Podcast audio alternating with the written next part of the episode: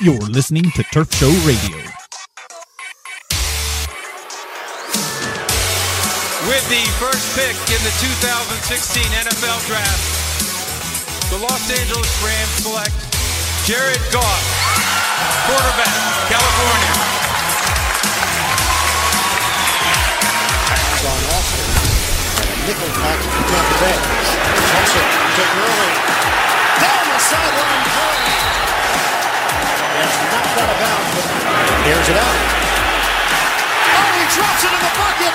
Kenny Britt is gone. Touchdown. Give it to Gurley. Gurley extending to the goal line. Touchdown. Todd Gurley. That puts him at 1,000 yards on the button in his rookie season. And now, here's your host. Hello, everybody, and welcome to an all new Turf Show Times Radio. I am your host, Josh Webb. Pleased to be joined once again and thankful to have my partner in crime, my co host, Mr. Joe McAtee back. Joe, how are you doing this blessed day? The calm before the storm, as they say. Doing good, doing good. Fun, fun day on the site. Fun week. To fun week to be a Rams fan. Obviously, the last time we talked, uh, last episode was with JB Long, play-by-play announcer for Rams Radio, the voice of the Rams. A lot has gone on. Indeed, Has and, gone and on in the last. one of the things that came up in that conversation with JB Long was this notion of the NFL and the media. And you and I both got to talking sort of with JB about questions that we didn't really have the answers to, and that we should get somebody on the show. Who did? Well, producer Scott happens to be friends with the proprietor owner of Fang's Bites, Mr. Ken Fang, who was also the co-editor at Awful Announcing and also does some stuff for the comeback. And Mr. Fang has been kind enough to donate about a half hour of his time tonight. So Ken, welcome to the show. Nice to be on with you guys. Thanks for uh, asking me to be on with you. Ah, perfect. Now, I, I I know that I've introduced you, and I'm pretty sure I hit all the fine points. But if there's some stuff that I missed that you'd like to tell the people about, because I know you're a man with many hands and many pots, please take this time. Well, you know, I, I, you pretty much got it all. Fangs Bites. it's uh, on bloguin.com or dot, uh, slash Fangs Bites.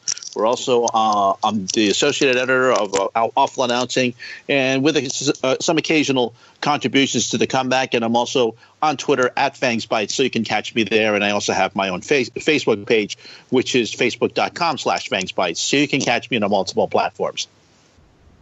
Oh, right on. Now, Joe, you were sort of the impetus for this whole thing. So I'm going to toss the first question to you, and uh, we'll just kind of fill out this half hour with, with general chat about the NFL and media. So take it away, good brother.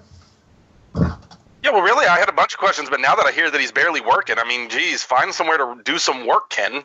My goodness, lazy bones. Um, uh, where to start? Let's let's start macro, uh, macro, whatever. Is this a GIF GIF thing? Let's start. Uh, NFL ratings this year were a thing. Um, what's your? T- I mean, obviously now with the playoffs, maybe that's kind of changed things. But what's your sense? Was that was the NFL ratings and kind of the narrative that picked up this year? What what's your feeling on it now that we're in mid January? Well, the whole thing was when we were in the middle of the rating slump in the first half of the season, we were all wondering what exactly was it? Was it the presidential election? Was it the fact that maybe there was too many games, uh, overexposure, oversaturation, Thursday night football, Sunday night football, Monday night football, Sunday morning football? Were there too many commercials? Were there too? Was it just bad refereeing, bad quality of play? What exactly was the whole thing? Then once the presidential election uh, happened, was finished in uh, early November, the ratings did go up. So we can pretty much say that yes, it was the presidential election and the interest, and also I think there was also some bad matchups too. As we the in the second half of the season, we saw some better matchups. So overall, ratings for the NFL were just about which were down by 18% in the first half of the season. Right. Basically leveled off a little bit in the second half of the season. So overall, they were down seven, five to seven percent, depending on which um, uh, network partner you were, whether you're CBS or ESPN or Fox or NBC. So the ratings did level off a bit, but still, they were overall down from last year. The playoffs. We are seeing them down also, especially the wild card round. They were down 9% from last year. That's got to be a concern to the NFL. Although Sunday's divisional playoff games, both good games, both um, close. Uh, Green Bay and Dallas in the late Sunday afternoon window uh, was the highest divisional playoff game ever. And also for the uh, NBC, the first primetime game that we've seen uh, in that window, the Sunday night, the traditional Sunday night football uh, uh, window was got about uh, 21.9 million viewers. Uh, th- no, 37.1 million viewers. I'm getting my figures all mixed up, but uh, 37 million viewers, and that was the highest primetime playoff game ever. So uh, I have a feeling that we're going to see more Sunday night football prime game games, but also, and at the same time, uh, the NFL is going to find a way to uh, do a uh, make sure that they can get uh, improved windows and improved matchups. Also, uh, try to get the, the better matchups for those Sunday night games uh, eventually when they when they start up. So it'll be interesting to see what happens there. Is is there an overall takeaway, like a condensed soundbite to take? Is is it just as simple as saying, look, you know, presidential elections happen, and this one was somewhat unique and you know, uh, entertaining entertaining, I guess, to the point that it affected uh, NFL ratings? Is it, is it something that was just kind of an anomaly, or do you think that there's something, at least from year one, that's worth taking out of this and saying this is something to look at moving forward? That, uh, as fans, at least, uh, if not. well, what what they're not telling you that we should be uh, concerned about. Right. Well, what they're not telling yeah, you is that in, since 2013, when the, the, NFL had absolutely insane ratings and insane viewership, yeah the, the, viewership has gone down consistently since that time. So um, that's something the NFL has to be concerned about. Um, a lot of it could be cord cutting. A lot of it could be the quality of play. A lot of it could be the fact that the NFL, the NFL might be a victim of its own success. The fact is that the the the, uh, the pendulum was swung so high four years ago that the only the only way it can go is down. So maybe we're seeing an overall correction with the NFL uh, for the last four years, and maybe we'll see another correction going the other way uh, after the season. We'll have to only the only thing time will tell on that, and and that's a very interesting thing about when for for us who follows these things is that we're always looking at the trends and we're always looking at the numbers and we're always trying to see what's going to be coming up. And right now, though, the only way that even though the NFL can say, hey, look. Uh, our ratings are better in the second half of the season. Overall, it's been down, and since 2013, it's been going down. Now, I'm glad you brought up cord cutting because that's sort of where the discussion went last week, and I freaked Joe out because I started talking about Kodi's and PlayStation. I got Kodi. Yeah, he got Cody. now, the point that I brought up to JB is I recently cut K. I, I, I was a cord cutter myself just this past weekend. Decided we're done with it. You know, tired of paying too much. And now I've got the advantage of having several Kodi players, which you know I can get my live sports and do. I'm curious though because, and, and I referenced Napster while talking about this Back when ah. Napster, yeah, right, right. Back when Napster first came around, everyone was really quickly trying to get it shut down but but my first thought was this is where we're headed. And and then you know once they finally got napster shut down morpheus and kazaa popped up so on and so forth until eventually you wound up with legal streaming services like tidal spotify where you could finally get all the music that you could possibly handle. They're just doing it at a 9.99 a month clip which seems mm-hmm. to be the standard right now we obviously are still in the midst of trying to figure things out. But are we headed towards an eventuality with cable television where products like Kodi and Vue completely replace it?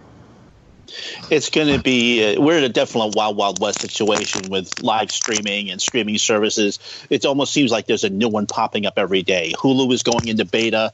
Directv now is ha- has been around for a couple of months although they've had a lot of problems. There's sling tv there's playstation vue uh, YouTube is going to have its own service. I'm sure I'm going to have my own streaming service probably in the next 10 years. I have no idea. We'll have to wait and see on that. But I have to get all the uh, networks to agree with me. But uh, it, it's always interesting to hear about something new that pops up. And um, I think it, they're all they're all trying to to see what's going to be the next big thing. Now, iTunes was the one that really, as you mentioned, Napster, but then iTunes came around, and then everybody else, uh, Spotify and uh, as you mentioned, Tidal, all be eventually came around with the subscription model. I think what now we're trying to find out, especially with these new online services, is which is the one that's going to be the standard that everyone follows. Is it going to be Sling TV? Is it going to be Hulu? Is it going to be DirecTV Now? That's the whole thing. It, it, the prices are all over the place. Um, they could be nine ninety five or twenty one ninety five, or as the case of uh, Directv, it was originally thirty five dollars a month for hundred channels. Now that's gone up to sixty. So everyone's going to wait and see to see which one is going to be the one that's going to be the standard. And right now, no one knows what, who which one that is. Um, Vue right no, now is kind of is kind of leading the pack in terms of what they offer insofar as you can have a because when I did my research, what pulled me to Vue was the ability to have five different profiles all on at the same sure. time a DVR that held literally everything if you wanted to for up to 28 days. The only downside for me is that I live in the Central Valley of California. I'm trapped in between two zones that do get the uh, the network televisions, but mm-hmm. I get the on demand. But for what is it? I think I pay $55 a month for what's I think it's called the Ultra Elite. Mm-hmm. And it's got just about everything that, that I can handle. I mean, it, to me, it seems like right now, at the face of it, Sony's jumped out to a pretty good lead, at least in terms of the overall package being offered. Am I wrong there? I, don't think you're wrong. I, I, think the fact that they're they're able to to offer uh, live uh, some of the affiliates live, uh, a lot of them local affiliates uh, that that helps in, in that matter. The whole thing is that, that some channels, some of like DirecTV doesn't have CBS, while Hulu does have CBS. Um, and there's others that don't have the other networks uh, networks too. So they're growing pains, but I think that's eventually when everything's finally when the dust all settles. I think they're all going to get it, and they're all going to be similar, just kind of kind of like the Comcast with your cables and DirecTV, and they have all their local affiliates there. So I think that that eventually is going to be coming uh, uh, coming up. But the whole thing is is that the networks want to see who's going to be doing it. The networks want to see that who's which one's going to be the most successful and which one's going to be the most successful model, and which one they're going to pay the most, so they can get the most money out of this. Because you know it's all about the money. you know, they, they can all say that we want to provide a service, but it's all about trying to get money back in, in return and, and making money on on uh, from from the networks and from the uh, distributors. So uh, it, it's it's an interesting situation what we have here. It, the, the, dust hasn't settled yet. It's going to take a while for it to, mm-hmm. and until we finally get that standard, the networks and, and are all trying to see which one they they want to lean towards the most and, and, and see which one's going to be the most successful. Last question before I, I toss it over to Joe. I, I it's the, big problem that I have right now with no matter which streaming service that you pick, and I'm wondering if you have an explanation for this or if it's something that was set up uh, during the initial contract negotiations, but live sports. Whenever I watch on the Vue, even even you know just stuff that's on like ESPN, like I was watching uh, the Rose Bowl, and the Rose Bowl on The Vue or any other was like 30 seconds behind. Hmm. and, and yeah. that's kind of a bummer if if you do social media and watch live sports. It why why is that the case right now? I think it's about uh, the, standard about the video streaming and and, and the speed and, and, the fact is is that it's just not quite up to the distribution of the the cable companies and also the, the over the air broadcast. It just is it's just you know it's getting a little bit better now. When I watch something on NBCSN it's pretty close to what I'm watching on DirecTV. I'll notice that if I'm watching the the, the, the internet apps. But as far as uh, DirecTV, uh, I, I sample DirecTV now. Um, there weren't it was still, as you mentioned, 30 seconds off. I think that dist- distribution uh, method and, and also the, the speed and the upload, they're going to get better, but they still have to catch up to TV. And that's one of the reasons why some people don't want to uh, cut the cord yet because there's still that delay, especially for live programming. But uh, I have a feeling it will get better down the line. Perfect. Joe, go ahead. Yeah, you mentioned the the, the delay and obviously cut a cord. Um, the deal with Twitter, I, I, thought was a big deal this year. Obviously, at SB Nation, we had uh, some I- embedding capabilities where we had them broadcasting games. Um, the, you know, Twitter obviously is its own vehicle and is you know separate from Facebook and things like that. But do, do you see those kind of social media platforms as being independent uh, broadcast opportunities for the league that may be different than you know some of these other cable you know cord cutting uh, you know options, alternatives, things like that? Oh, absolutely. I mean, the, the, even though not as many people watched Thursday Night Football on Twitter that they were hoping right. for the experience was pretty good. There was no lag. Um, I thought it was great. It was really, really good. I mean, the video quality was practically HD quality if, if, if, you're watching it on, on a tablet.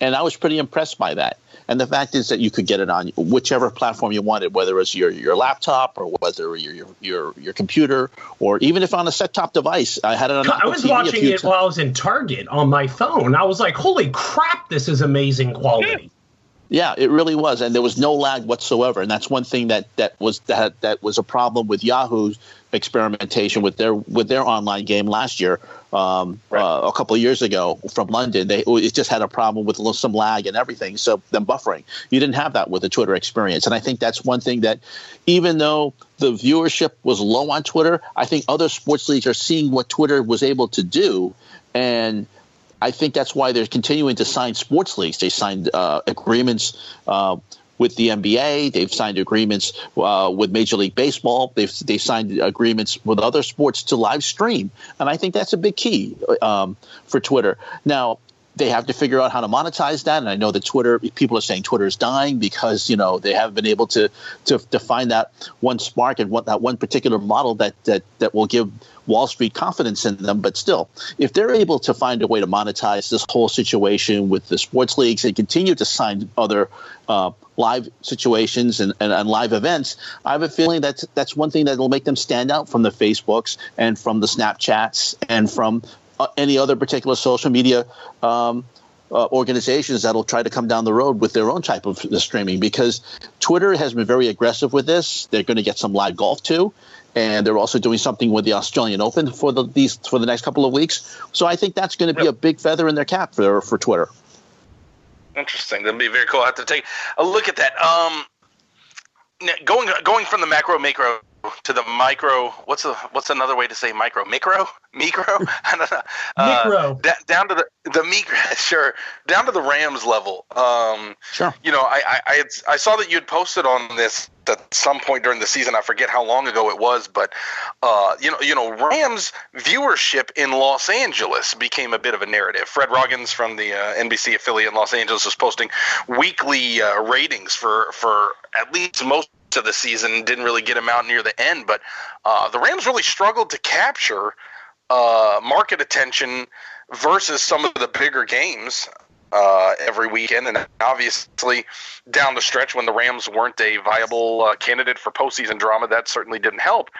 But you, you saw the Rams really struggle, and what we got was a story that uh, uh, what I found from uh, St. Louis media originally, uh, but that got verified from other uh, sources, was that you know less people in Los Angeles were watching the NFL this year, and less people were certainly were watching Fox broadcast because the Rams were on there and kind of uh, replacing what would have otherwise been really entertaining games throughout December.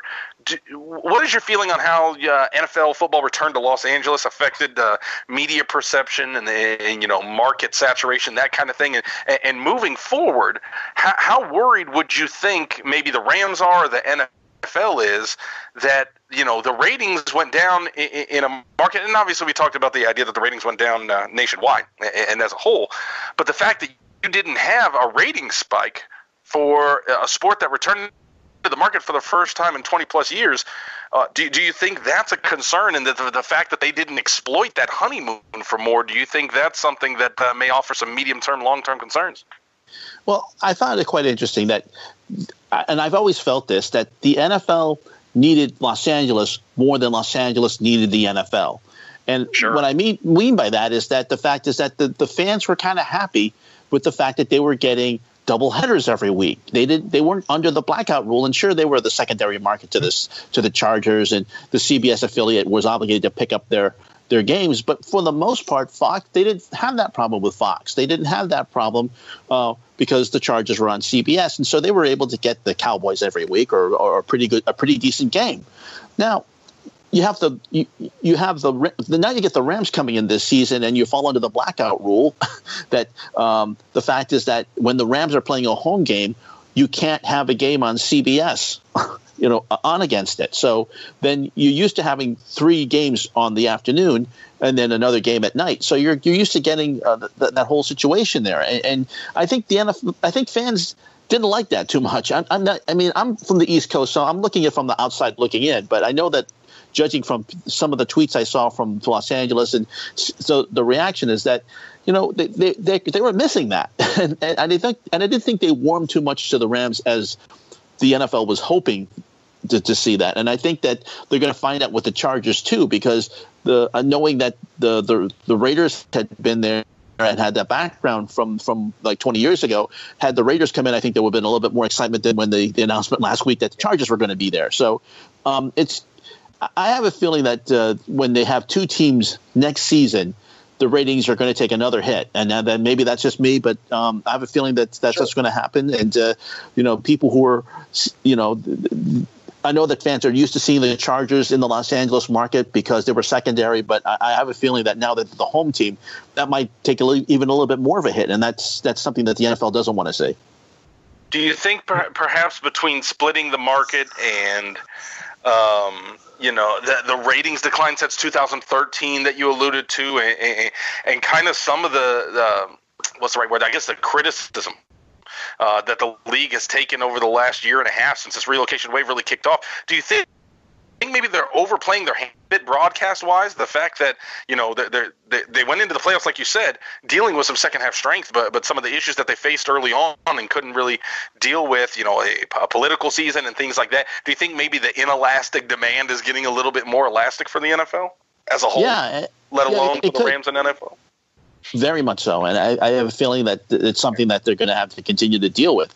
Um, and again, you, we're talking with uh, with Los Angeles, which is a very uh, I don't want to say finicky market because that's unfair, but I, no, you know no, it's totally fair. It's finicky. It's really finicky. Yeah, yeah, it's incredibly finicky. Totally fair.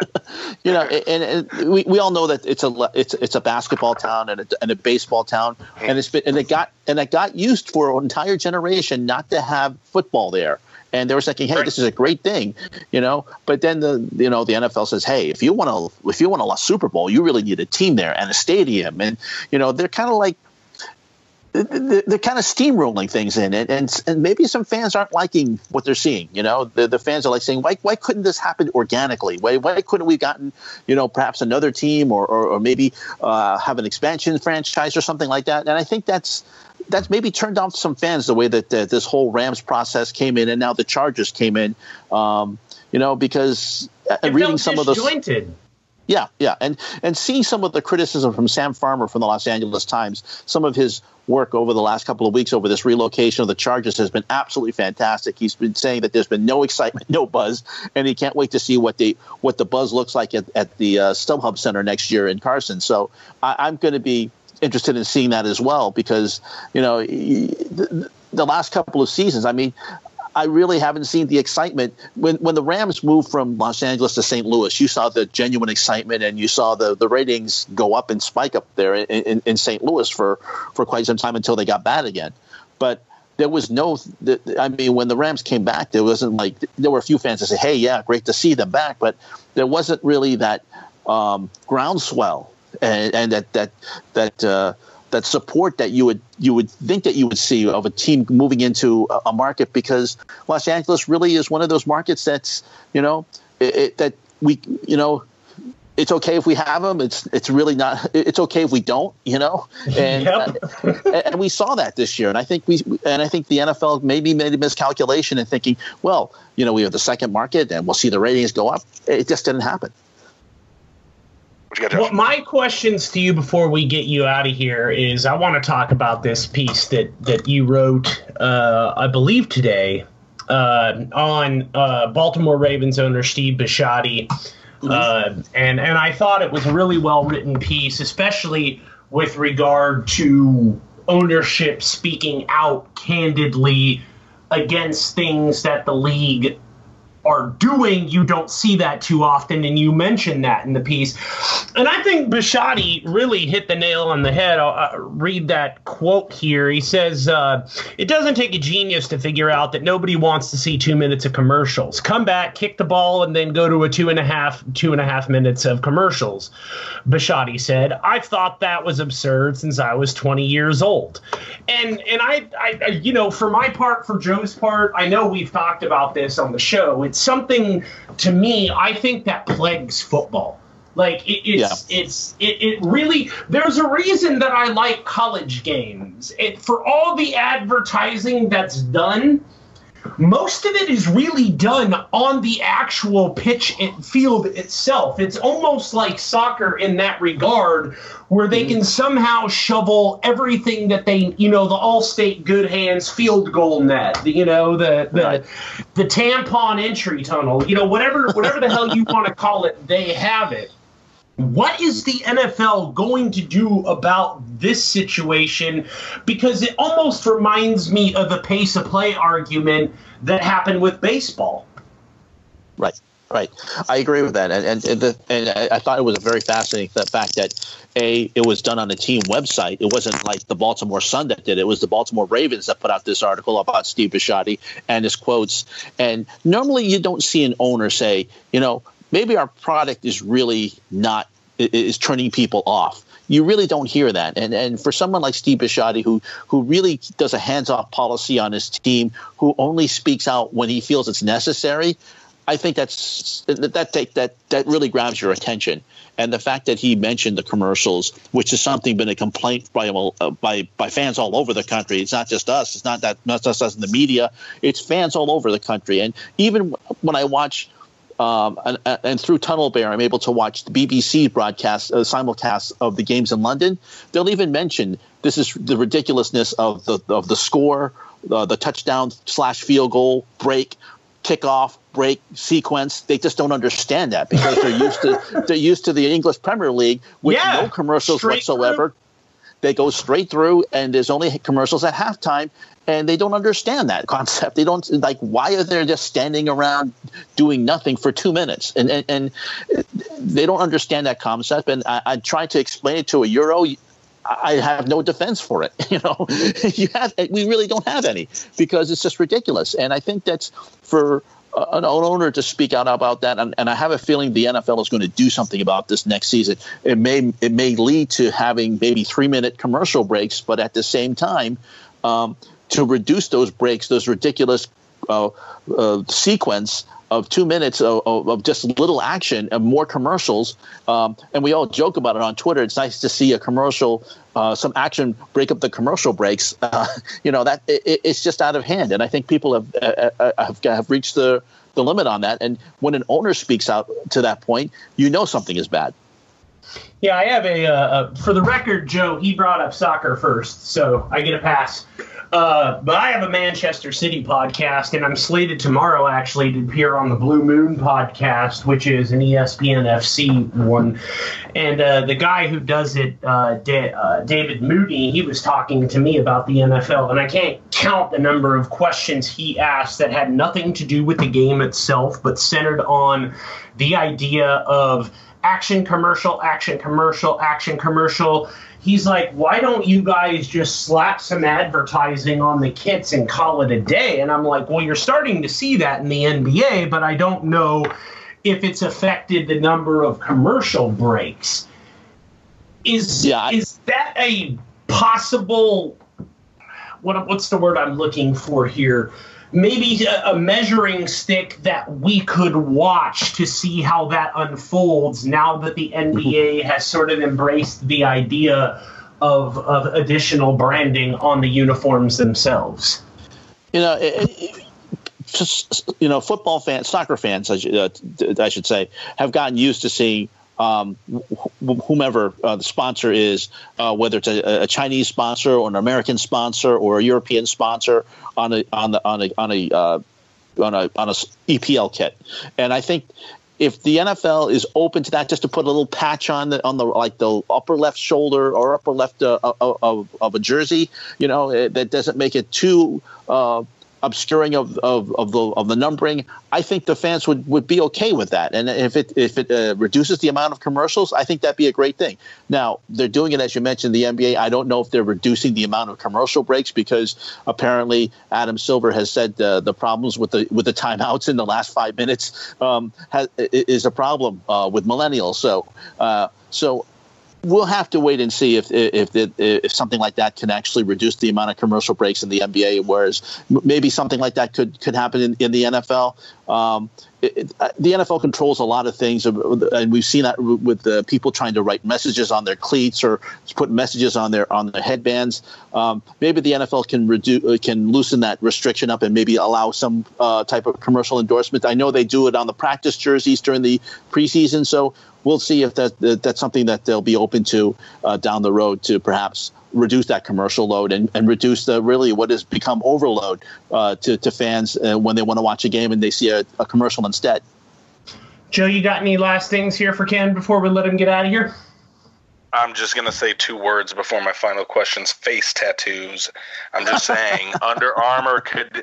There's free billboard space on a lot of beautiful cheekbones to be. Yeah. Um, well, I'll, I'll, throw you one. One that I had mentioned to Josh. Uh, watching the MegaCast this year for the uh, national championship, I love it because I love. Oh yeah. I love the coach's room. I love the sounds of the game. My my wife literally made me turn that off this year. She thought it was too creepy. Where she where it sounded like uh, you know you were at the game and you couldn't hear any announcers or anything. It was just the uh, uh, the crowd announcer at the stadium. She made me turn it off. I love it. Do, do you think? Do you sense that there's any uh, you know mo- momentum behind anybody trying to build on that or anything similar to that?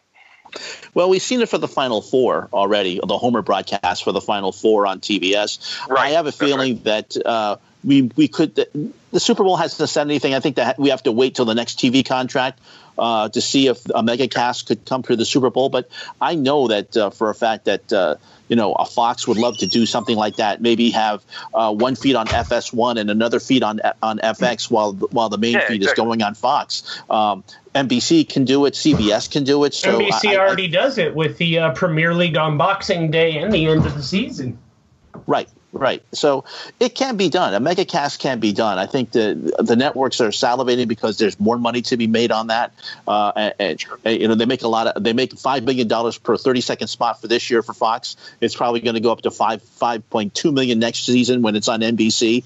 So um, there's more money to be had, especially if they do a mega cast. It's something that the the league is, I'm sure, the NFL is looking at, and uh, I wouldn't be surprised uh, in the next TV contract. Uh, whether it's uh, if it continues with the uh, current uh, configuration of partners or if a new partner comes in that uh, whether TNT or you know maybe Twitter does it or something like that that there will be a mega cast somewhere. Um, I, I, would not be a surprise to see it at least done at least uh, for at least if not for the Super Bowl, maybe for the conference championship games. And I think that would be absolutely great to see something like that because you know I think the NFL would, would wants to expand and they know that they would they would love to see that type of thing and uh, reach a younger audience too because the uh, the the megacast was has been successful and works quite well. And even seeing a Bill Walton doing a sound of the game for a Super Bowl I sure. think I'd love to watch that. Yeah. and especially see, in I, that I, outfit I, again. Ken I know you gotta yeah, go exactly. but I, no oh go ahead go ahead Joe. No no got it you got it. Okay.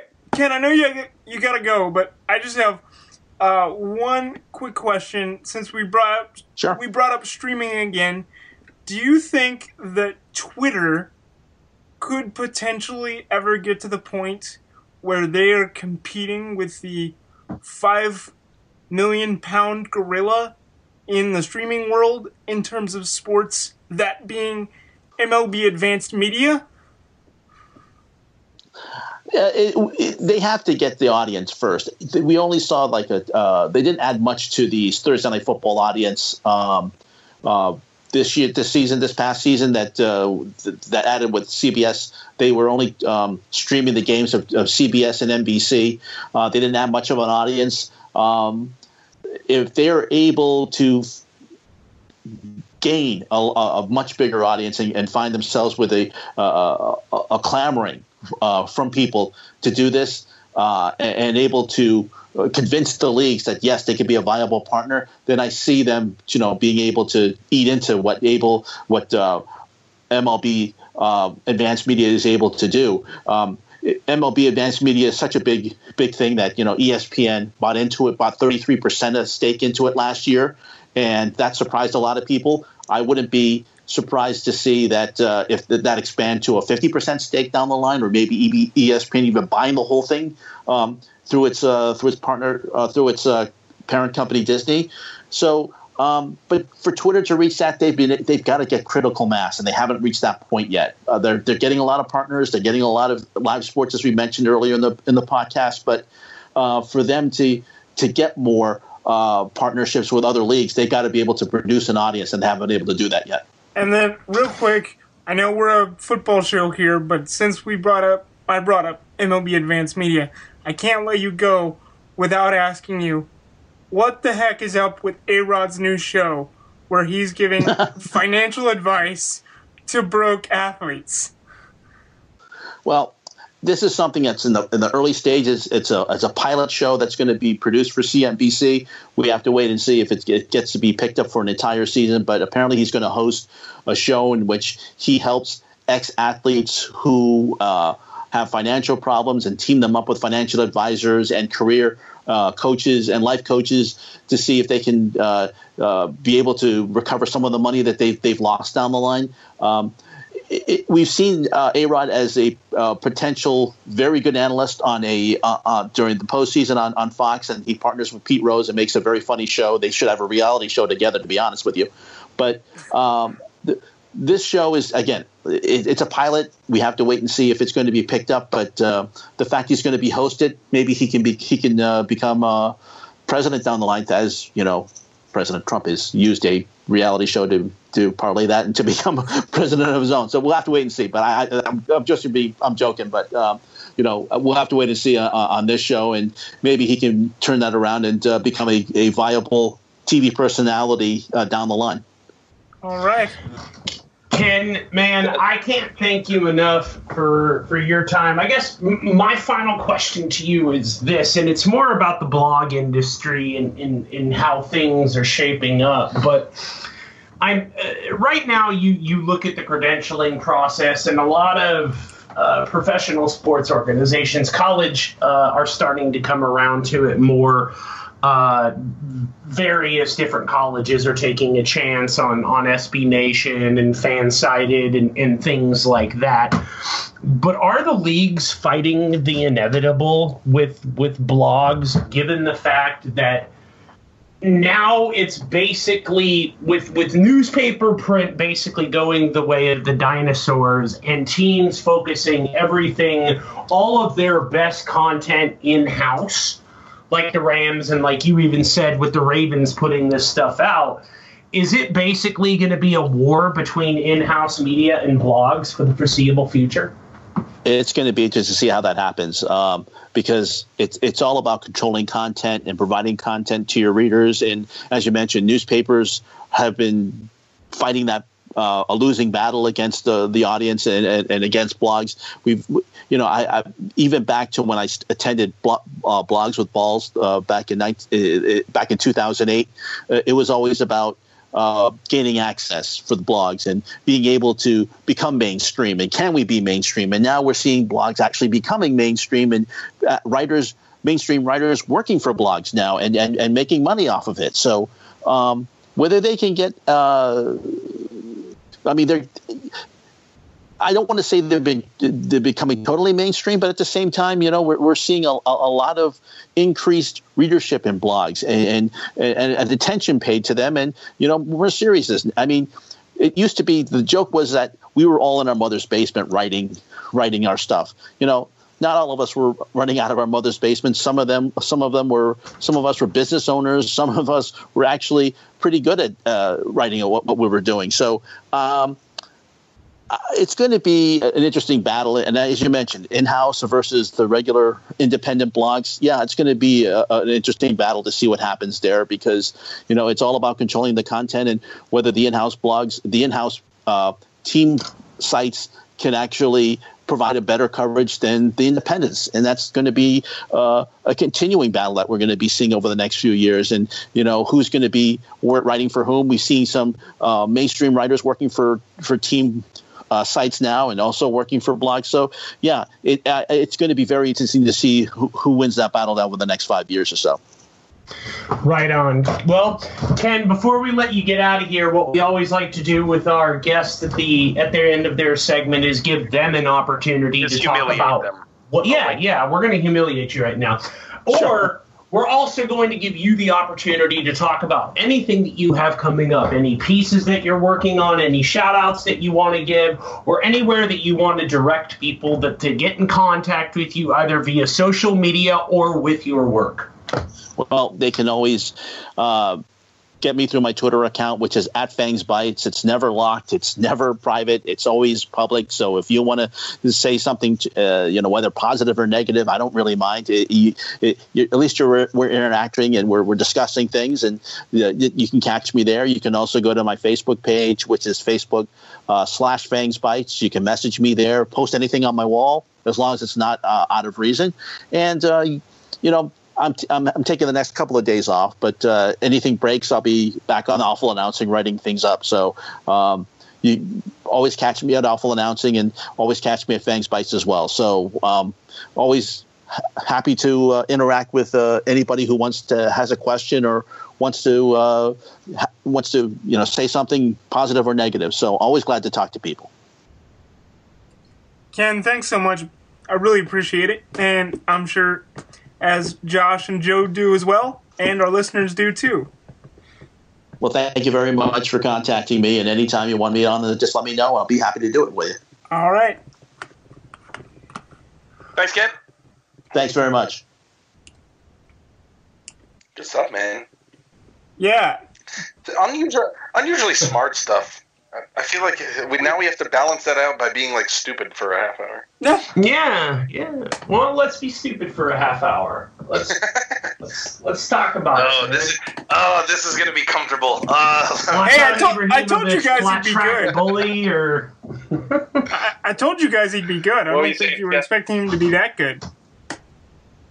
Well, the, here, here's the thing. Uh, that, you know, when when when that's the topic of conversation, there's so much more importance there than 90% of the shit that we talk about. When, And I, I don't mean to demean talking about the Rams, but you know, so much of the bottom of the roster and the bottom of the coaching staff and, and the shitty performances 80% of the season, that stuff doesn't matter. And, and that's stuff that we won't remember. But the, the way that the industries are changing, broadcast industry, uh, media coverage and analysis industry, um, technology, all all those kind of things are way more important than you know, oh, the Rams sucked week three against whoever, and obviously not this season, but I'm just saying in general, you know, the, the it, it's it's not that it's not worth talking about. It's just one of those things where, especially in a year like this, you go four and twelve, and we put so much effort week to week in dissecting and analyzing the Rams,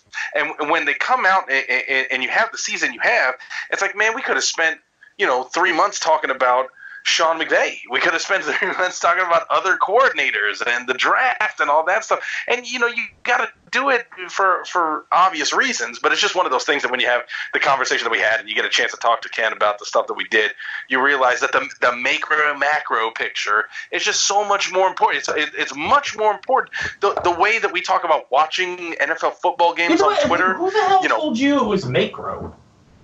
Uh, what? See, I'm a GIF guy, and so I, the same people say, "Who the hell told you it was GIF?" look, I'm going with Jif. I'm leaving Jif macro. Is, Jif is fine. I get that, but I, it's always been macro. I've never heard anyone pronounce it macro. All right, uh, I've heard of a mako shark. Ooh, that would be cool. A mako analysis. but Mako. finishing your you thought, Joe. Okay. What's You what? Finishing your thought, Joe. Yeah, I, I, it was just one of those things where you know, I, I it, when we talk about you know broadcasting NFL games on Twitter and you know the, the the mega cast and all this stuff, it's all so new, and it's it's just one of those things that I'm interested to see year to year how it develops and, and, and moving forward, the opportunities for this sport to increase exposure. And one of the things that you know we linked to today in, the Brant Five of Relocation piece, this idea that Roger Goodell has this goal to grow the NFL to a twenty-five billion dollar revenue uh, entertainment behemoth. You know, th- this is where it's going to happen, and, it's going to happen with stadium sites like what uh, Stan is building in Inglewood. It's not going to happen with winning football, and it's not going to happen with you know entertaining games like what we saw between the Packers and the Cowboys. You get entertaining football every year. Look, uh, we talked about the Rose Bowl last week. You get entertaining football all the time.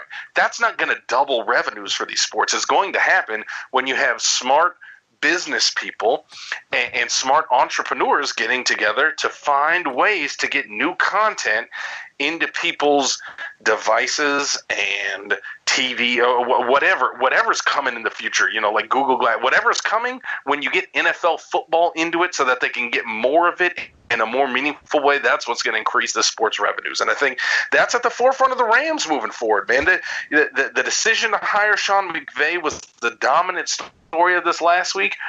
But but I think maybe more importantly, and especially long term, the fact that the Chargers are coming to LA and Los Angeles is a two team NFL city again. I, I think Yeah. you know that's not Yeah. something we we do, we touched on real quick with Ken, but I think that's a more dominant story. You know, uh, Macro Mako is looking at the fact that Los Angeles has two NFL football teams. Agreed. I'm Yeah. I'm really interested to see how that's going to play out over you know not just next season, but uh, you know the next five to ten years. How that could potentially hinder or develop the future of the NFL in Los Angeles. Go ahead, Josh. Oh, all I was gonna say is that I I I I tend to agree with Ken when I he says that he thinks ratings are gonna dip next year. I, I also think that they're going to, and I think that we're gonna see a steady decline of ratings in Los Angeles. Because Philip Rivers is closer to retirement than he is to winning a Super Bowl. Um, I, I think his best chances have come and passed. Now, maybe the San Diego Chargers get lucky before he decides to hang it up. But uh, when he drafted around 2003, 2004, it was, he, he was 2004. wasn't Yeah, he? 2004, 'Cause he was the Eli he- Manning Eli. Manning with the with the famous swap. Yep. I won't play in San Diego. Um, that guy's still a jackass for saying that. Uh, but uh, Well, he has I- two rings. He does, he does. And and, and Eli, but, you know what though? It isn't us to say that Eli couldn't have got two rings with San Diego. You know, I, I- I mean. Philip Rivers came pretty damn close to beating the Patriots, and, and it appears that all you need to do to beat the Patriots in an important game is to have Eli Manning. So there you go.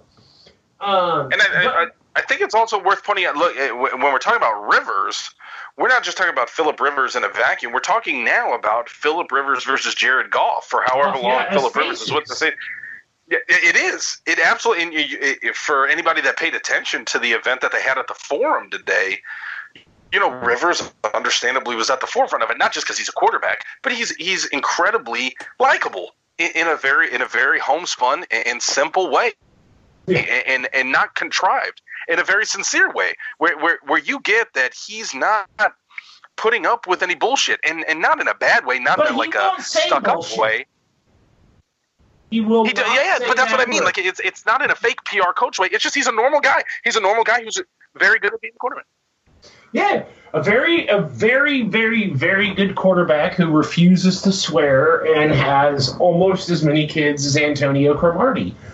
Um, That's incredibly likable for a lot Yeah. for a lot of reasons. And yeah, the the, the know, other thing I I've throw in always there. loved No. Philip Rivers and his trash talking Sure. because he Sure. does it without swearing. Now, if you're going to be an expert level trash talker and and not swear, if you're going to be able to talk trash the NFL with the best of them and you don't swear, you have to be elite level.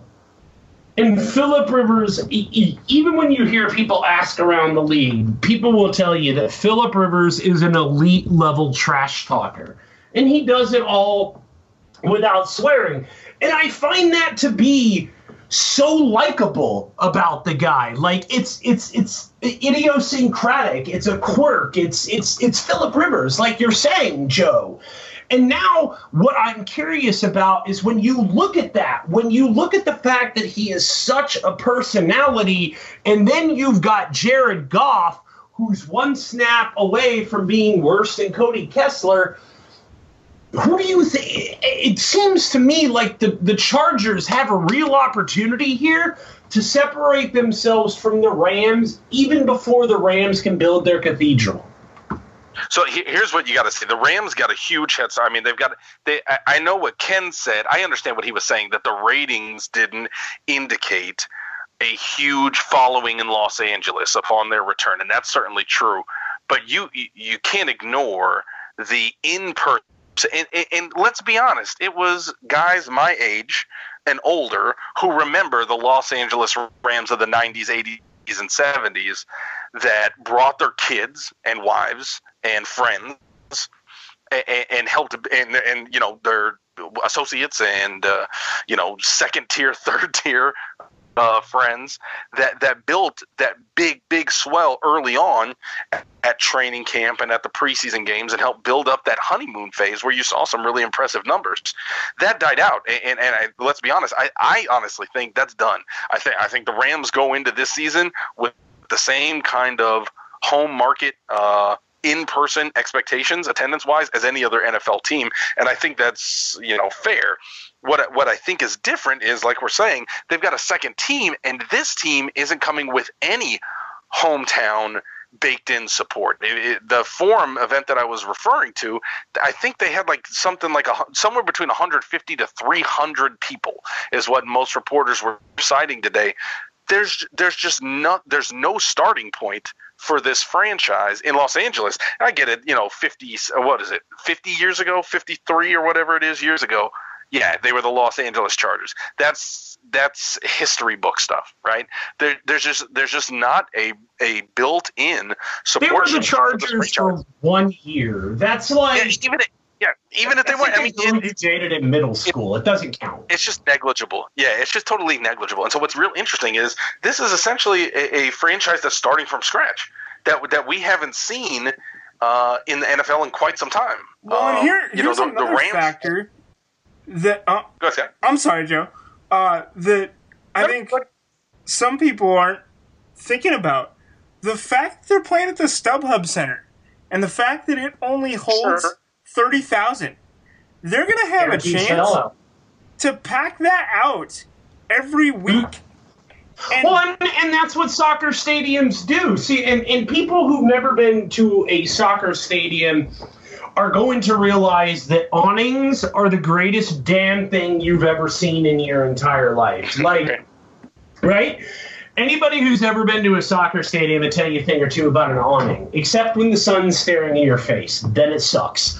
But, um, yeah, you know, Scott, you make an excellent point. Being able to pack consistently, knowing that you can get 30,000 fans in there and to create a small but intense environment.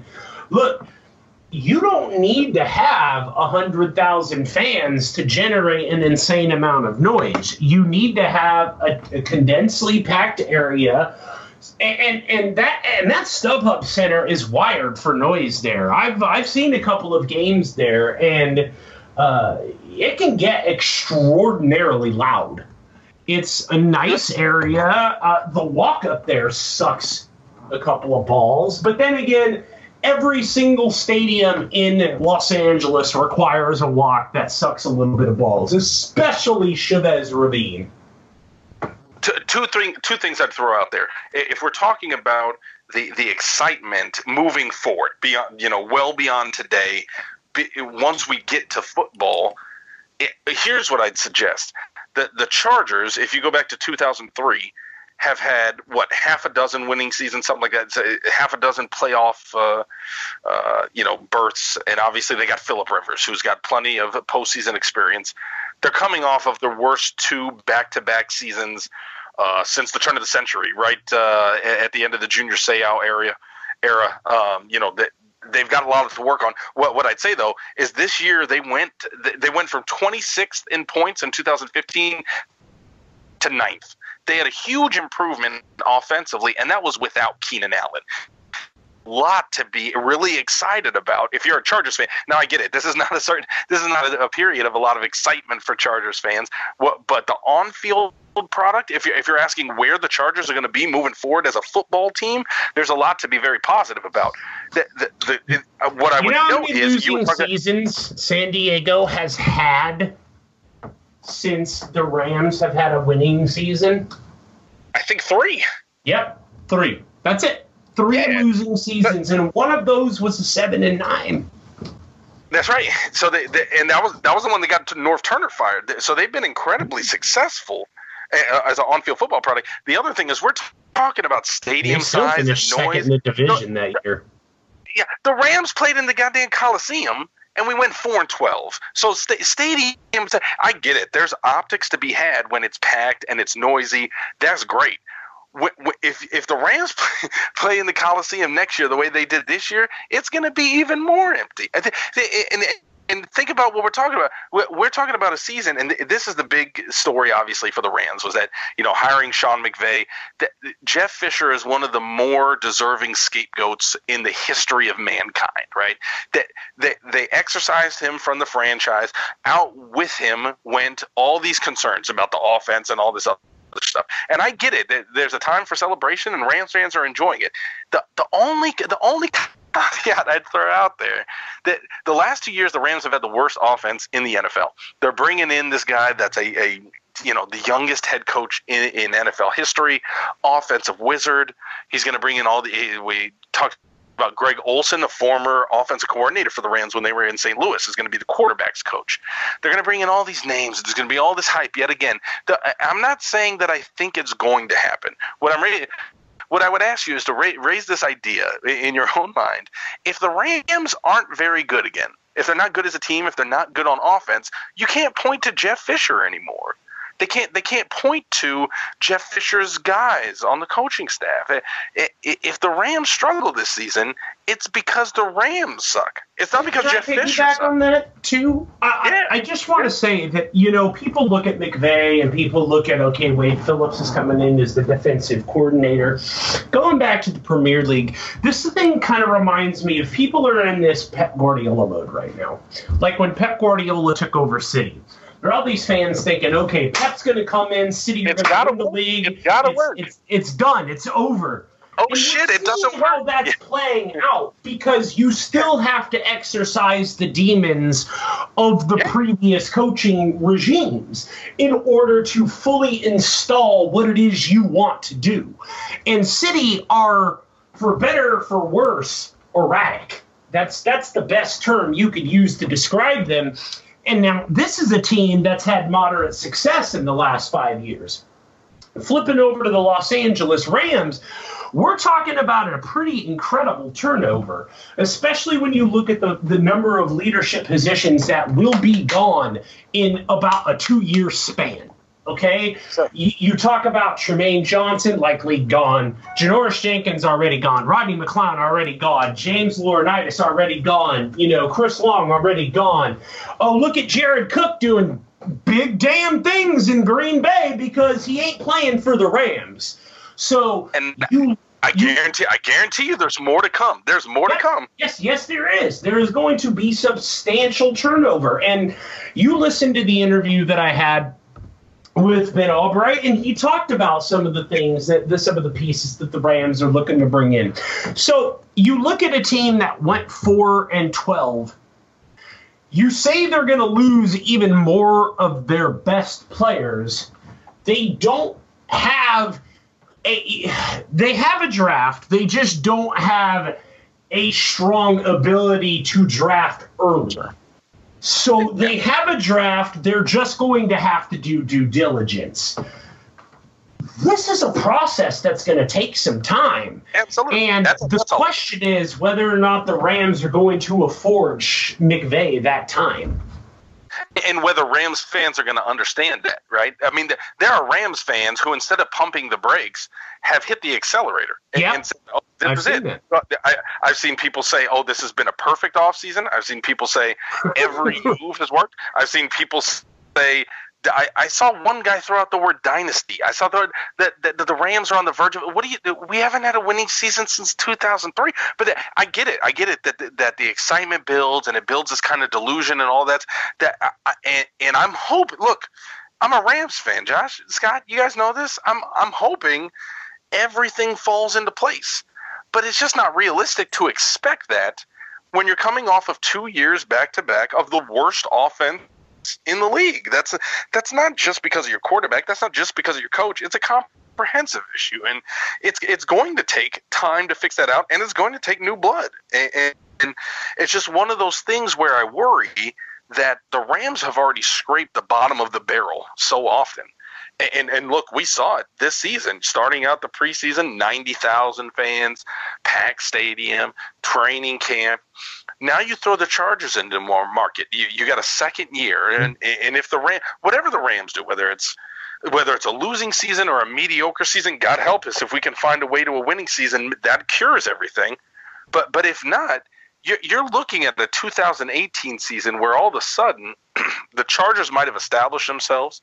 The the Rams don't have Jeff Fisher to point at anymore, and, and at some point you're worried about stasis. And, and and this is what Sean McVay has been hired to do is to to to change the fortunes for a team where the roster wasn't the problem two years ago. The roster, yeah, you talked about all the names that they lost: Janoris Jenkins, Chris Long, James Laurinaitis, Jared Cook. They had, they had all this talent. Ro- roster wasn't the problem. This was this this was a league in which Joe Flacco was winning Super Bowls. Right, Eli Mhm. Eli Manning has won two Super Bowls, in which you know Blake Bortles was a top draft. The the Rams had talent. Talent wasn't the problem. Nick Foles was winning ten games with the Eagles. Then he came to the Rams, and all of a sudden everything blew to shit. It, it wasn't a talent issue; it was an application issue. And so Yeah. now that the Rams hopefully have fixed the person at the head of what they what they hope to be the guy to provide the application and oversee the the the managers in terms of the position coaches to put to install things. And obviously you got to get right in terms of talent. That's great. But the the the personnel's coming down. And you mentioned the fact they don't have a ton of talent at the top of the draft to be able to pick from you're looking at if the Rams' third round pick, right? Because assuming we get that compensatory pick in the third round for Janoris Jenkins, that's the one that'll go to Tennessee. The Rams will keep their. wha- wha- hey, We gotta we gotta agree on a word for this. Is it an organic, a natural? What what's the right word for the pick? They're they're assigned. They're a naturally assigned third round pick. Whatever Ascribed, it is. they're ascribed, posi- Let's ascribed say, position. Let's say they're ascribed. So let's say they're ascribed, right? You're at uh, the third round, so right around 68th, something like that, Mm-hmm. uh, is where they're going to be. 69th, nice. 70th. Yeah. They're they're only going to have they're only going to have one pick in the top 67 players. So th- think about that in terms of like college recruiting. If you've only got one pick in the top 67, it's very hard to keep pace with your peers. It's not that you can't get better. There's plenty of other players outside of the top that you can still find diamonds in the rough and guys that fit your system and that kind of thing. But But the Rams aren't rolling over a lot of capital too. The tweet that went out and- earlier today, they've only got like three hundred thousand dollar uh, rollover minutes. Yep. So, and to be to to clarify that the Rams do. I don't know why they do this. I reached out to Kevin Demoff. I know he's got a busy. He was busy today. I, I expect to hear from soon. Is that the the Rams use their extra cap room to spend on bonuses. Now, why why they do that, I don't know. But but they're I think the only NFL team that does this. They spend their available cap room at the end of the year on incentives that would otherwise roll over with that money, and then they just have both of them wiped out. So the net difference is is zero you you could just roll over the bonuses and roll over the money and spend it in 2017. But for whatever reason, Demoff and the Rams decide to do it now. So it's just one of those things where the number looks real paltry. But in terms of cap space, the Rams are still flush. They still got forty million dollars to spend. They they've got they they don't have a ton of, of pressing free agent issues. They've got a, they've got some significant ones. We've talked about them on the site before. Case Keenum, tight end, wide receiver. Is, is Case Keenum the backup for this team next year? See, I think Ben Albright disagreed with me. I think that Sean Mannion is better suited for for being a backup, but but Ben's pretty staunch in his belief that the mobility, the ability to stretch the play and create from outside the pocket is going to be key to McVay's offense. And if that is the case, that's not really Mannion's strong suit. Um, but I don't know that Case Keenum can move. Actually, I mean he's fairly. I'm not going to say that I would put money on him to to you know beat Chris Johnson in a 40 yard dash or anything. But look, Case Keenum has the ability to stretch a play what I thought was most interesting about my discussion with Albright was more the fact that he wasn't willing to tie an extended future to Jared Goff and the Rams. Sure. Well, hey, here's what I'd say. Anytime you got a new head coach, it, it's hard to tie in that extended future, yeah, right? It sure is. Look, Fisher was as publicly ebullient about Sam Bradford as you'll find any incoming coach about a quarterback that was there before he arrived. And we saw what happened. Now, obviously, that took two ACL injuries to end their relationship, but I, I would say this: I, I, don't tie Sean McVay to Jared Goff. I tie I tie Jared Goff to the Rams, and I tie Sean McVay to the Rams. And just like Fisher and Snead to the Rams, one of them is going to win.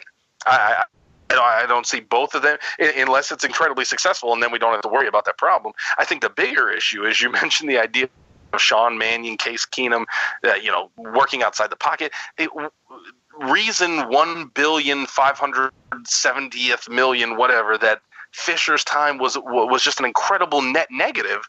He drafted Sean Mannion in the third round, and we still don't kind of an NFL quarterback. He has two years, and two years after, he had every opportunity to find out. We had a year in which Nick Foles and Case Keenum wasted a season, where where Sean Mannion could have gotten plenty of experience as a rookie. Then the second season, while you wait for Jared Goff for nine weeks, your number one overall quarterback, you did, you don't give Sean Mannion any time to find out what kind of NFL quarterback he is. The the fact that we we don't have enough game tape to evaluate Sean Mannion as an NFL quarterback. It, after two years as a third round pick, when you got Dak Prescott and Russell Wilson, it's probably indicative it's, of what the Rams think of him. Well, at least what Fisher thought of, or, um, it just doesn't make any sense. It just doesn't make any sense why you would draft that guy, go two years and a with a comfortable play. I can understand if you had a starter that was winning games, that was an established name, and look, we can't play Sean Mannion because what are you going to do? Play, pull out Philip Rivers? Of course not. We had Nick Foles and Case Keenum. You could have put Sean Mannion in any fucking week you wanted. Everybody would have been excited to see what Sean, Sean Mannion, Mannion in on some drives and certain like sure. give give me Sean Mannion in the entire third quarter of the Miami Dolphins game, okay? Like I'm just they could have made a whole social media thing out of it. Hashtag the drive.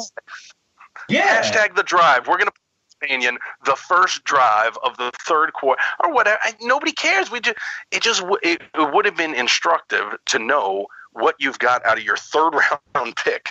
Now they go into his third season with a new head coach and we don't have any game tape to really evaluate. It's just one of those picks that doesn't make any sense and I think that's part of the problem with with the Fisher era is that we're going now into an entire new era with new coaches and new evaluators for the most part and there, there's so many questions up and down the roster. You know, we're transitioning from the football period to the head coaching search to what's quickly going to turn into the draft period when we go all personnel, all roster, and we say, okay, what do we have at quarterback? What do we have at running back? Yeah, Todd Gurley, Jared Goff, throw those out.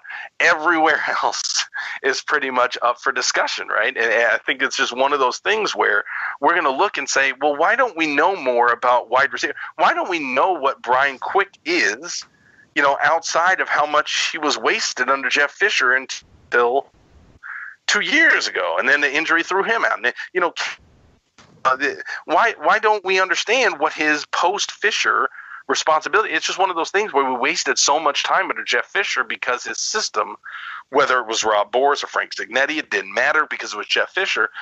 We just don't know moving forward, and so now, now we got to look at think about Tyler Higbee, man. I mean, think about the tight end position. What what are the Rams doing at tight end? I have zero clue, and, and the problem is because it's tight end I don't know that you can spend anything on it because it's just not as important as wide receiver. And it's crazy because you're saying you need a tight end, and and McVay's undoubtedly going to go out and bring in a tight end because it's fundamental to his approach on offense.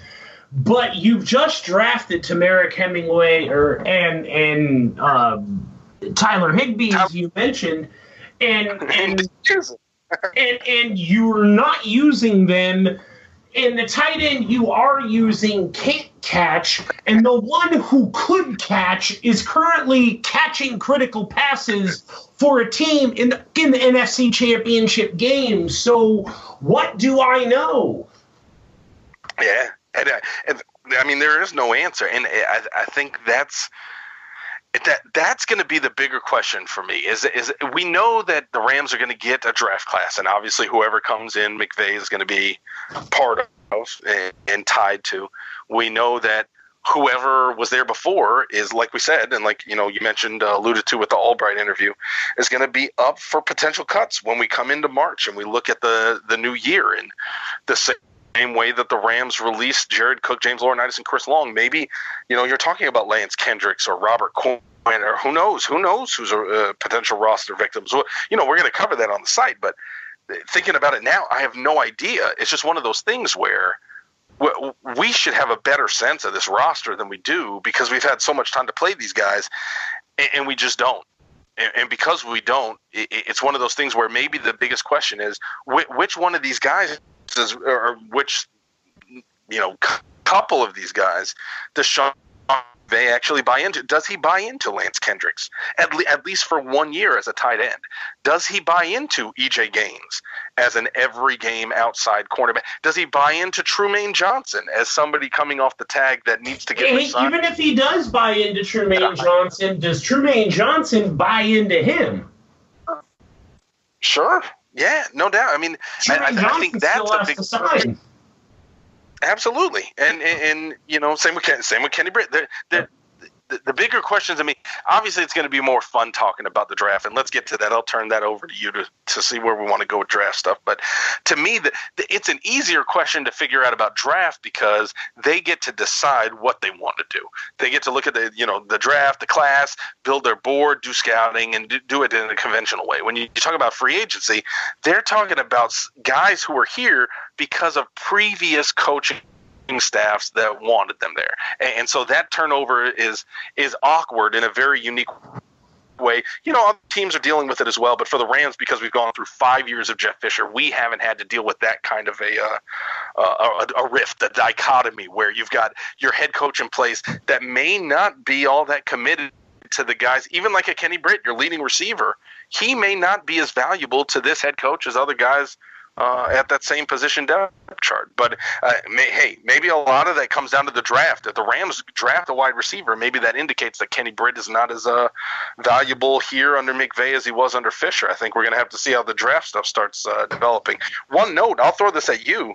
We saw uh, a couple reports that came out uh, about the Rams talking to some Michigan interior linemen. I thought that was really interesting. Brandon put it up earlier today uh, where the Rams obviously at the Shrine game practice is going down right now. Talking to Erik Magnuson, right tackle from Michigan.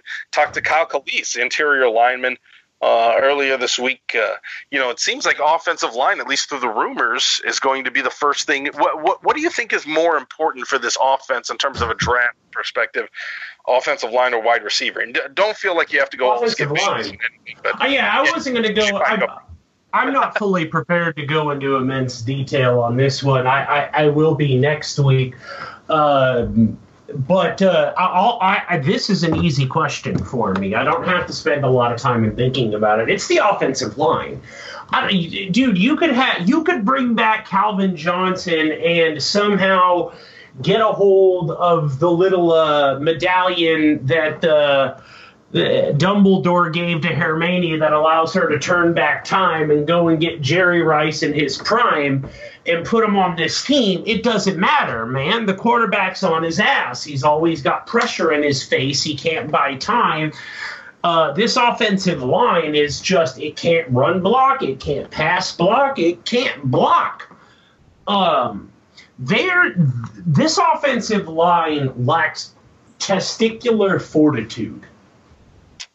And you know when when you watch a team that's you know because you, you, talk about Fisher ball, which people have this idea of just a you know a few run game, you know, up your ass.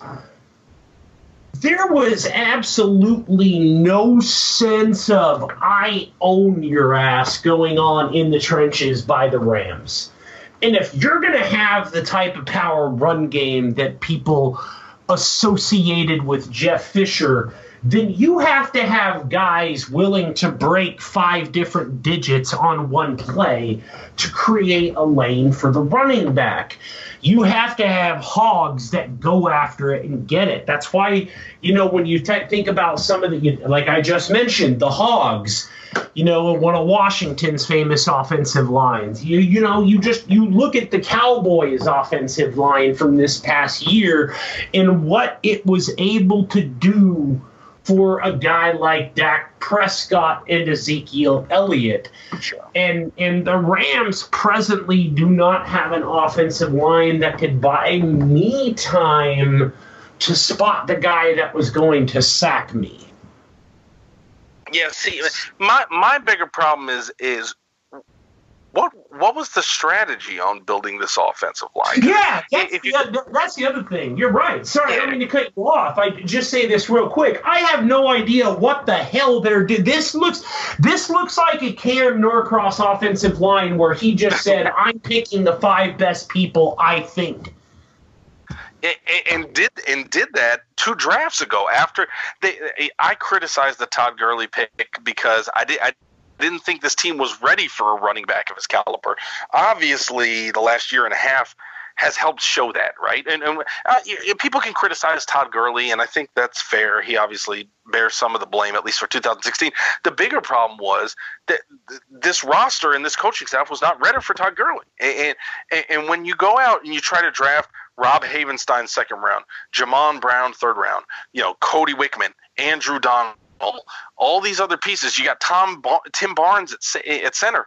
Uh, and you're trying to plug in free there, there's no strategy to oh, building this offensive line and investing in it. It's just oh the shit, only cohesive out of strategy linemen. was Greg Let's go. Robinson left tackle. That was the only thing where you can see okay, this is a thing the Rams are trying to do.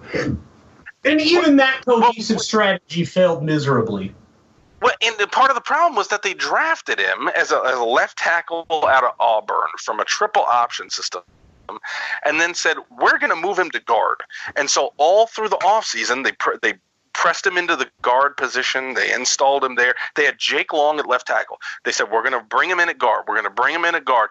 Preseason at guard training camp at guard, goes into the regular season as the backup at guard, th- then you get an injury and you throw him over to left tackle. Well, this is somebody that you haven't brought into the NFL as a left tackle. What you you didn't give him the time. If the backup left tackle on your depth chart was somebody else, when Jake Long goes down, put that somebody else's left tackle. If if Greg Robinson, I don't care where you drafted him. Look at what the what Washington did uh, when they drafted Brandon Scherff. they they didn't draft him and say, okay, we're placing him at guard unless the tackle goes down. Then we're going to pr- push him at another position. You know, you don't say, well, we're drafting Kenny Britt or, or Brian Quick as wide receiver, but if Lance Kendricks gets hurt, we're gonna go put we're gonna go push him at, at tight end. You, you put a guy at a position teach him what you want him to do at that position, and enforce his success. It's it's one of the, and we saw we saw it the the next year the with uh, Jamon Brown. You know they go through preseason and training camp with Jamon Brown at one guard positions, uh, Roger Saffold at the other, and over six months. Remember you got or not six months, four months. You got four months between the draft and when you're going through you know mini camp, OTAs, training camp, preseason. They did all that stuff with Jamon Brown at one spot and then right before week one, they flip him to the other position where he's taking zero snaps. Now, what the only reason you would do that is if you're not serious about developing your O line blueprint, if you're not serious about a strategy for building your offensive line. Think about if USC did this, Josh. You, oh, think they about do. if US uh, they do they do, but here's the difference. Number one, they get guys who can do it. And Nope, number two, look at the guys they brought in: Damien Mama, Viane Talamaivao, uh. Toa Lobendahn, so Here's what I'd forth. say. All those all- guys.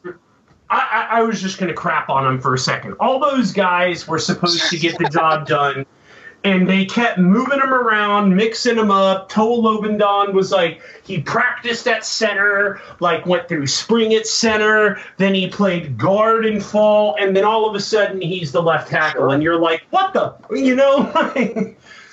Uh, now here's the difference: is that that you guys that, that they were doing that knowing that it was a it was an escape hatch, right? You had Chad Wheeler, you had these other things. That was an escape. Damien Mama, all that stuff. That was an escape hatch. The Ram, the Rams drafted Greg Robinson number two overall. yeah. So they, you know, they, indefensible that's pick for me at the time. it, well, and, well, and that's the thing. That's the that's the difference, right? Is you that when you're recruiting in college, you have all these fallbacks. You can say, "Well, we can do this. Well, we can patch this up. We've got we've got this other guy at the position." You don't you don't get that in the NFL. When when you're picking number two overall, it's got to work.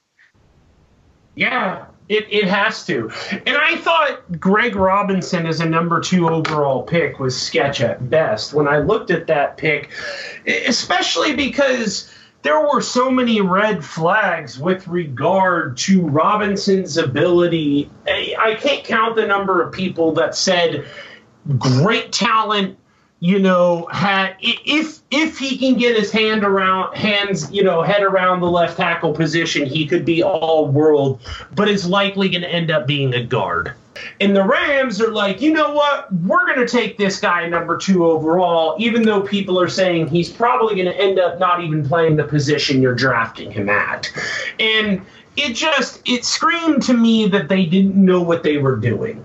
And every time Or they I weren't sure. They weren't sure. Yeah. outs, yeah, outside of outside of Aaron Donald, it's been rough for me to look at the Rams drafts and say, okay, you know, I, I can't remember whether it was you or Lanny, but the number of people who were from some fucking obscure colleges in Missouri, Sure. man. I mean. I, I mean, we're talking about Northeast bumblecrap, you know, Missouri Tech ass, or it, it But was you- insane. You've also got you've also got to be sure about what you're doing. This, is a team that drafted Aaron Donald, who's unquestionably the best talent that Yeah. Jeff Fisher took, and didn't start him for a month and a half. Why, why is why is Aaron Donald not starting week one? Why is Jared Goff not starting week one? The, the, the, the part of the problem wasn't just that G- Greg Robinson himself wasn't ready.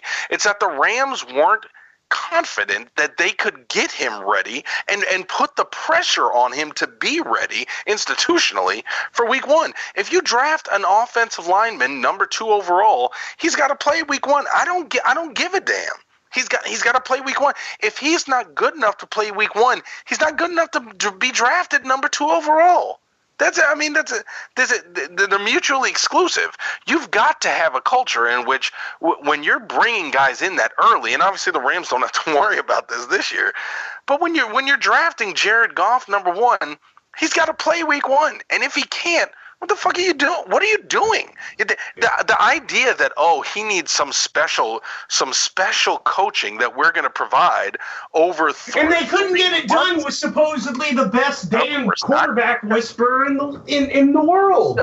Here, here's here's what's silly about it. You draft Jared Goff in April You've got four months to get him ready. What is it that you can't do in the in the four months between drafting him and the and the the season starting that you can magically do in the two months after the season start? What what is it that he learns week one when he remember Jared Goff wasn't even on the active roster, right? Mm-hmm. He was mm-hmm. on the seven man inactives for week one, but week two suddenly now he's ready to be the backup quarterback. What did he learn in that way. It's just bullshit. It's just it, it, it, it, the, the biggest problem with the Fisher approach to drafting and roster management was that it didn't follow any kind of coherent strategy to make sure that a 53 man roster, that all the units were ready to compete for week one and to continue a, a, a, synchronized developmental timeline. They just didn't have one. And so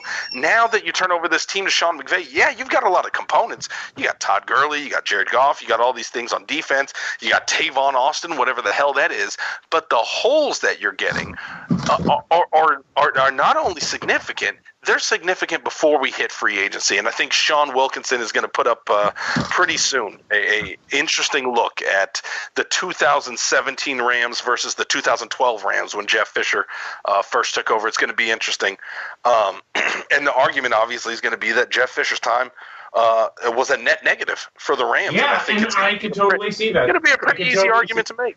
Yeah, I could totally see that from just basically looking at you. I, just without going into the PFF pluses and minuses and the advanced stats, just having seen the tweet that went out where these were Jeff Fisher's draft classes, you can look at that and say, wow, I bet this era sucked. Oh, it did. Cool. Yeah.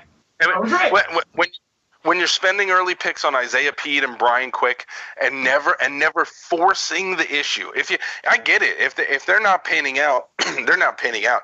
But you've got to force it. You got to get them in the game and, and, find out. And I think it took them too long for Brian Quick and they never really forced the issue on Isaiah Pead. Let's do this, man. Uh, I know we're at the hour and a half mark. Yeah. Where are we at in your mind on draft talk? You know, it's January. I think it's. I, what, what, Shrine game, you know, plenty early. We're seeing a couple things. Deshaun Watson's not going to play in the Senior Bowl. We saw what somebody else said. Uh, was it Jabrill? I don't think it was Jabrill. Somebody else said they're not going to play. We're starting to see some draft stuff. Anything, anything uh, popping off your mind draft wise? Um, you know, to be honest, no, not at the moment. Um, draft is one of those things that I kind of I, I, I, I'm kind of w- waiting until the NFL season is done. I know that people like to get on their How stuff. well, I know that people like to get on their draft projects early, but I, I, I just think that until combines and pro days happen, you're basically writing articles that you're going to have to write again. Only this time you're going to actually have the information you need to write the article.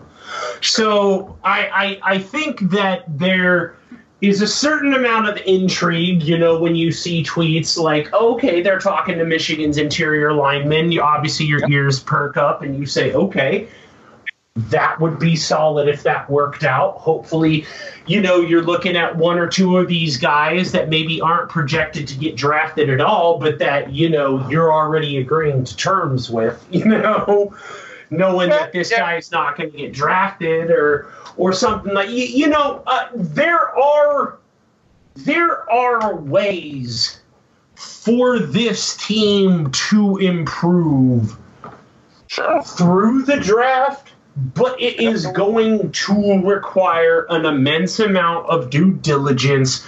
The one thing that I think the Rams have going for them on the defensive side of the ball is that Wade Phillips knows what the hell he's doing. You he does. Can, you can be assured that he can handle that portion of the draft. So now, if you're McVay, it's cut your workload in half. Well, the only the only asterisk I would throw out there, Wade Phillips certainly knows what he's doing. I, I might question whether he he if he's certain he can do it with a Gregg Williams developed personnel set, right? Where, where he Sure. might come in and, and say he might come in and say to McVay, look, if you want me to make this a top ten defense, I need X, Y, and Z. Meanwhile, McVay is looking at the offense and saying, I need T U V W X, Y, and Z.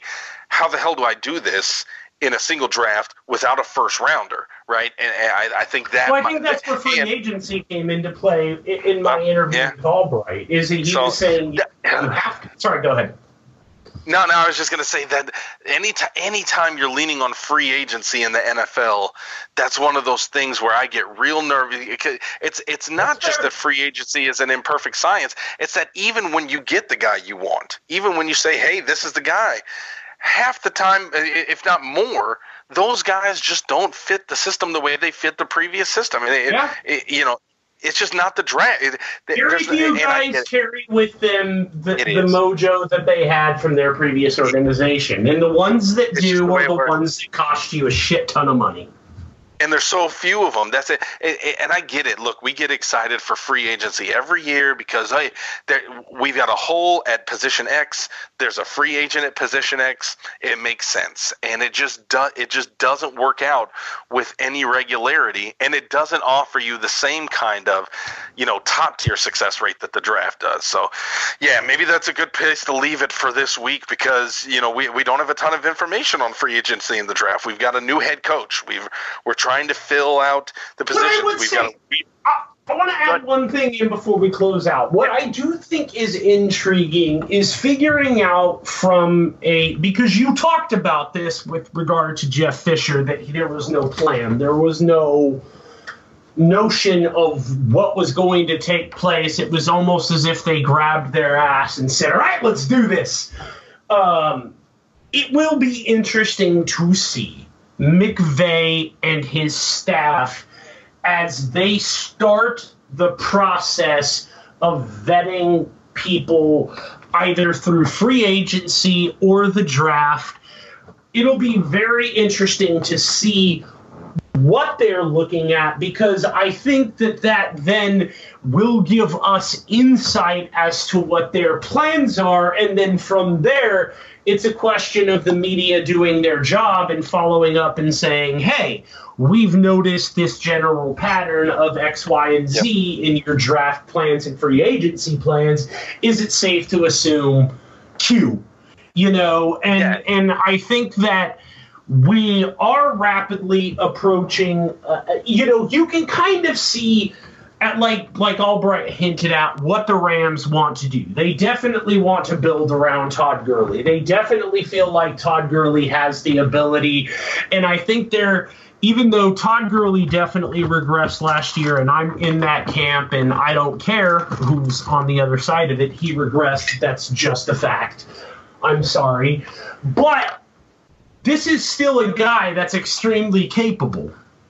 So, if you can get the pieces in front of him that will allow him to do what he is good at, then you can rely on players like Benny Cunningham, maybe Benny Cunningham if you can get him back, maybe, uh, maybe, right? maybe, yeah, uh, to fill in that other role and and sort of fill out the rest of that offense, if you will. So I, I am very excited to see how this staff is filled out because you're already starting to get a sense of what they want to do. So I kind of feel like some tight ends, an offensive lineman is coming.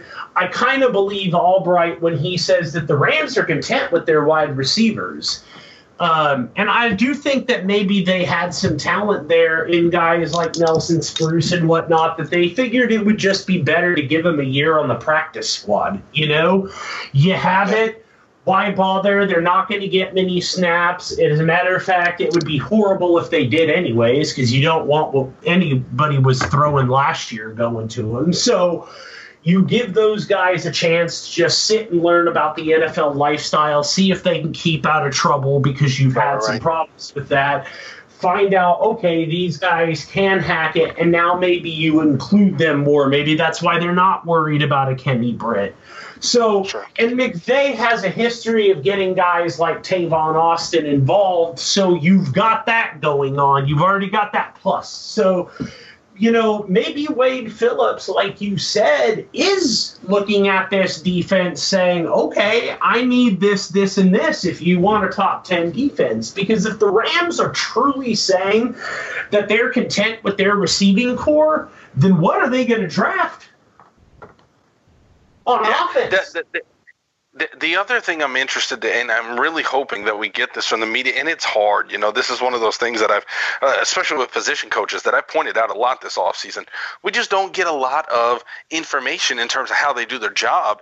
One of the things I'm really interested in in terms of Sean McVay as a first time head coach, forget how old he is, just as a first time head coach, he's going from a coordinator position where essentially he tells the head coach and GM, hey, here's what I think we need for this offense, where now he's the guy in charge and he is having to synthesize that information from his offense coordinator, defensive coordinator to say, here's what we're looking at, here's what we need, and then working with the GM over the process of the draft, which has already started, to say, here's where how we go about finding those guys. So that that, that if Sean now Sean McVay's a somewhat de facto offensive coordinator right now, obviously he's going to call the plays. His background obviously suggests as much, but but the Nah, idea. Albright it- it- said he's only going to be involved in about fifty percent of it. He doesn't expect him. You- he you can't- expects him to be involved in more in the design and the installation Sure. of it. But when he hires he's a head OC, coach. yeah, he, he He's said a head he coach. You can't do coach. both. Yep. Yeah, yeah. I, I, just think as That's fans we misunderstand this all the time. Is well, it's just one of those things. you? It it is, but I think it's almost impossible to to suggest that you can that you can be an offensive coordinator and a head coach at the same time. It's just not realistic, right? I, I, get by the idea. like hiring guys like Wade Phillips, going after Bill oh, Callahan, trying to surround yourself with proven winners, and then leaning on them for their expertise, even as the youngest So- head coach in the game. Is that part encouraging to you?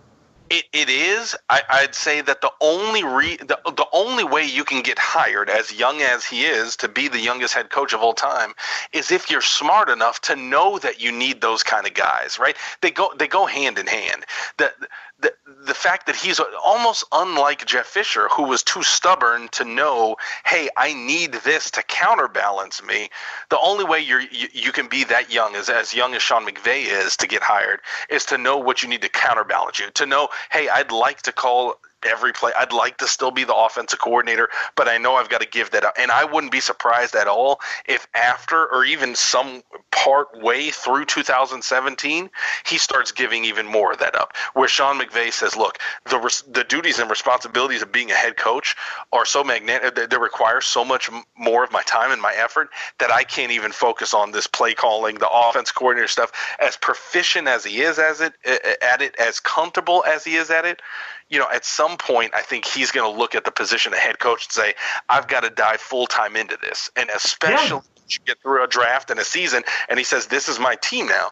These are my. But right now, he's saying, Well, you know, these aren't my guys. I, I'm, I'm, I'm bringing in a system. I'm going to quote unquote tailor my system to these guys. I'm going to try to do this. I'm going to try to do this. At, at some point through 2017 and certainly into 2018, he's going to say, "Well, this is this is my team now." Mm-hmm. And, and at, at this point, I've got to ha- I've got to be able to delegate. You know, I, I think that's going to come, and so it, that's more of the, the the interesting thing. Not just the specifics of, "Hey, the Rams are talking to this offensive lineman, and they're talking to a guy at this position, so maybe they draft him here or that kind of stuff." But more, how is he managing the responsibilities of a head coach throughout draft season? That's one of those things that I'm really well, what's the right word? I'm, I'm- excited to see. I'm excited to see how the media reports that because I'm excited to see how this era of the Rams takes shape. And you know, Yeah. that- I, I, I know the general criticism of Show Times has been that we've been too negative for a team that hasn't won since 2003, but. I'm, I'm excited. I'm excited about where we're going, and you know, like I said on the site today, I think I'm more positive about Rob Boras than most people was. The fact that he's gone and now being hired as a tight ends coach for Buffalo. Greg Olson being hired as a quarterbacks coach. I think I'm more positive about that than a lot of people. I think I'm. I think overall I'm more positive than a, a lot of people than the dire- for the direction for the Rams. I think. I think it's just that, that there's a lot of questions up in the air, and some some people want to provide answers. I think I'm just willing to wait to see. Uh, Yeah, where I'm with you I on think that's going to make I'm this willing next to- couple months interesting. I'm willing to kick back, let it unfold, do some gleaning, do some assimilating, and, you know, do some discussing. And after enough time has passed, I'll reach a conclusion. But right now, I'm good. I'm good. I, like you, I am excited and, and ready to see what the future brings. You know, even if there is a bit of strife, if if if there are signs of fight and signs of life, then I, you know, the strife is easy And enough even- to deal with. You know. Sure, and even if there's not, uh, even if there's No. not, it, it's the excitement of the unknown. I think is uh, espe- especially Yeah, you coming know it's not going to be seven and nine bullshit. That's Yeah, so- It, and not more more importantly, it's not going to be tolerant of seven and nine. It's it's not going to be the kind of culture where Jeff Fisher is saying that. Right, that that's the point. It's not. It's not just that the Rams were going seven. It's that he said that he knew it. Jeff Jeff Fisher knew that the culture of his team was seven and nine bullshit. That's why he said that, right? That that's the difference. Is Sean McVay doesn't have to say that because that's not the culture he's built. He gets he gets to craft his first chapter as a head coach with a with a new team, and I I I think the fact that he's he's writing on a blank page is what's more exciting than anything. Yep.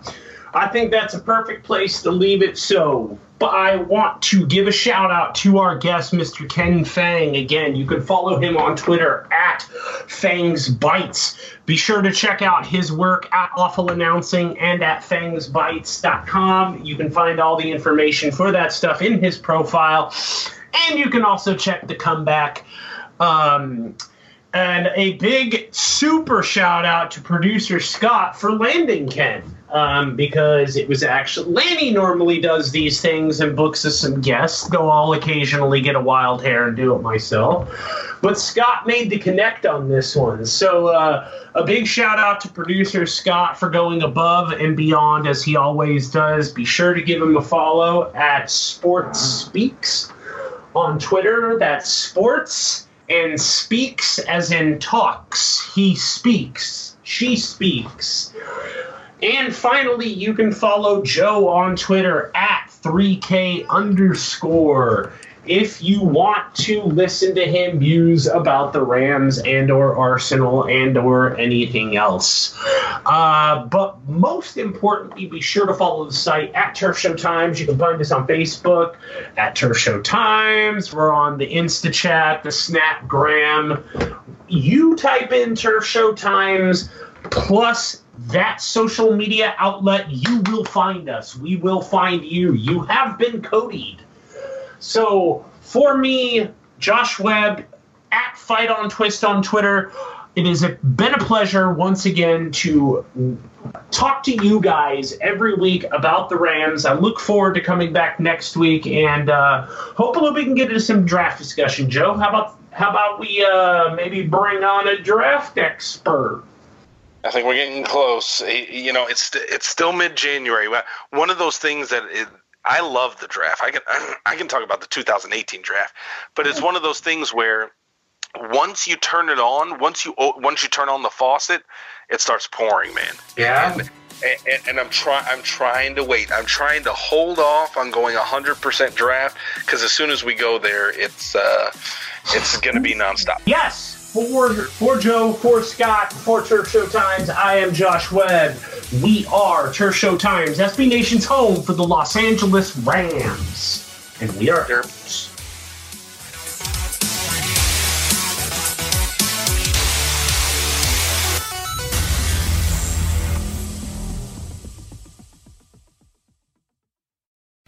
Hello, you're listening to Simone de Rochefort, one of the hosts of The Polygon Show.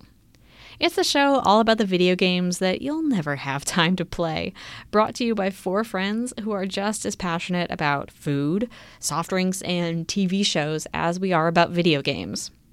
Every Friday, we bring you a new hour of personal stories, like how we found the best way to play Yakuza Zero, or even what happens when you play so much Zelda that you hurt your hands and can't play games anymore. Above all, we just have a really good time talking about the games that we love. Check out the show on Apple Podcasts or your favorite podcatcher. You can also find us at Polygon Show on Twitter and send a tweet to say hi. Thanks for listening.